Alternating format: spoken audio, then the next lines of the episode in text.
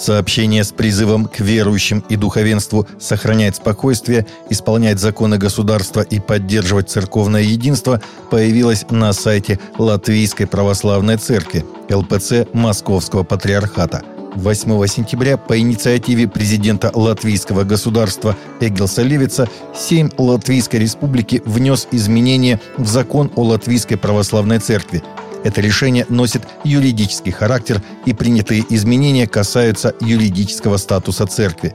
Изменение статуса, написано в нем, не меняет православную веру, догматы, литургическую жизнь церкви, календарный стиль, сакральный богослужебный язык, обряды, традиции и внутреннюю церковную жизнь. Комиссия США по международной свободе вероисповедания предупредила, что свобода вероисповедания в Нигерии ухудшается из-за роста насилия со стороны негосударственных субъектов, а плохое управление стимулирует и усугубляет это насилие. Согласно недавнему исследованию Международного общества гражданских свобод и верховенства закона, за последние два десятилетия в Нигерии было убито по меньшей мере 60 тысяч христиан – Организация, которой руководит христианский криминолог Эммека Умеалгбаси, сообщила, что только в 2021 году сотни церквей подверглись угрозам, нападениям, закрытию, разрушению или сожжению, а воинствующие исламистские группировки, которые возникли в северо-восточном регионе, теперь расширили свою территорию на запад и юг. Суд юстиции Европейского Союза утвердил в июльском постановлении право работодателей запрещать религиозные символы на рабочих местах. Подобный запрет в Брюсселе не считают дискриминационным, поскольку он касается всех конфессий. Работодатель теперь вправе обязать сотрудников одеваться нейтрально.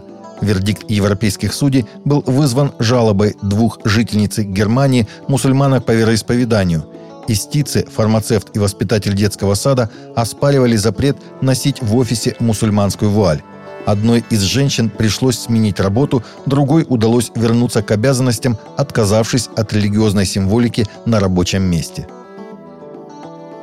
Евангелист Франклин Грэм отреагировал на этой неделе на данные опроса, показывающие, что более трети старших пасторов якобы верят, что хорошие люди могут заслужить свой путь на небеса, Причиной Грэм назвал лжеучение. Я не знаю, каких тысячу пасторов опросила эта группа, но результаты вызывают беспокойство, написал Грэм в понедельник в соцсети. «Библия – это Слово Божие от корки до корки», – написал он. «Это абсолютная правда, это то, что имеет значение, а не наше мнение». Как ранее сообщал Five Wire, тревожные данные об убеждениях американских пасторов не являются чем-то новым – Ранее опубликованные данные Центра культурных исследований показали, что только 37% пасторов США придерживаются библейского мировоззрения. Согласно новому опросу исследовательской группы Барна, более одной трети христиан США не знакомы с концепцией десятины. 7 сентября американская исследовательская группа Barna Group опубликовала результаты нового опроса «Переосмысление десятины и приношений», Опрос показал, что 43% христиан в Америке знакомы с термином «десятина». 22% респондентов не могут вспомнить точное ее значение, а 36% не знают, что такое десятина вообще. Около 1 пятой, 21% христиан практикуют десятину в своей церкви или служении, в то время как 25% не жертвуют финансы, а 54% жертвуют сумму менее 10%.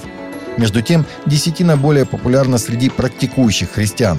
Эту категорию Barna Group определяет как христиан, которые посещают религиозную службу не реже одного раза в месяц и говорят, что их вера очень важна в жизни. Райан Мэллоу, пастор и проповедник из Северной Каролины, США, был поражен редкой инфекцией. Его состояние быстро ухудшалось. Врачи констатировали смерть мозга, однако за считанные мгновения до начала трансплантации органов служитель начал подавать признаки жизни.